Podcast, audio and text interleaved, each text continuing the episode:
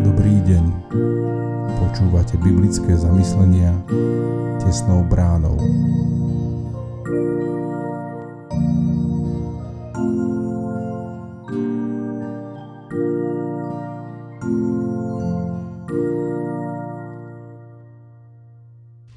Dnes je pondelok 30. mája 2022.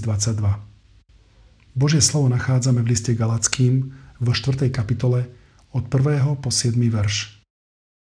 Toto hovorím, kým je dedič maloletý. V ničom sa nelíši od sluhu, aj keď je pánom všetkého. Ale je pod poručníkmi a správcami až do času, ktorý určil otec. Tak aj my, keď sme boli maloletí, živom sveta sme boli podrobení v službu.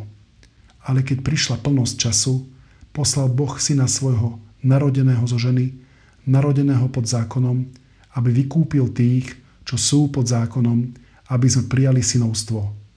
A keďže ste synovia, poslal nám Boh do srdc ducha svojho syna, volajúc Abba, Otče. Takže už nie si sluha, ale syn. A ak si syn, tak skrze Boha aj dedič. Evanjelium a nejaké plus.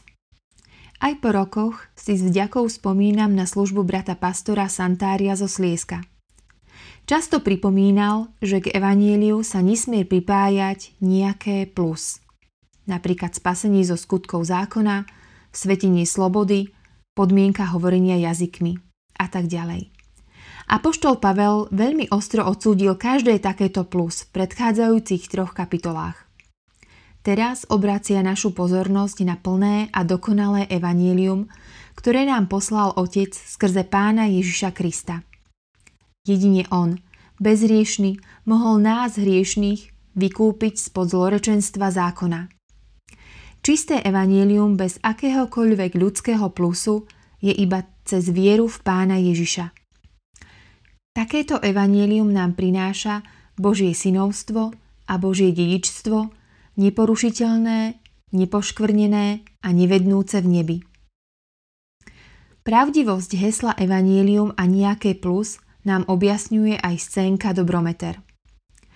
Na váhu Božieho súdu prichádzajú rôzni ľudia. Prvý sa snažil všetko zlé vyvážiť tým, že urobil aj veľa dobrého.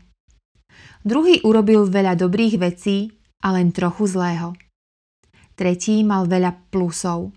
Odvoláva sa na svoje náboženstvo, chodenie do kostola, finančnú podporu cirkvi.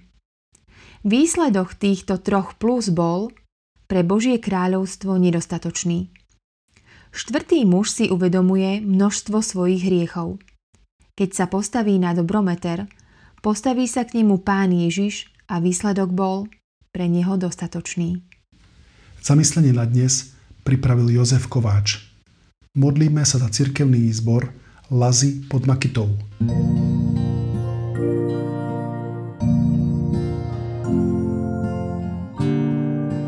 Prajeme vám požehnaný zvyšok dňa. Počúvali ste biblické zamyslenia Tesnou bránou.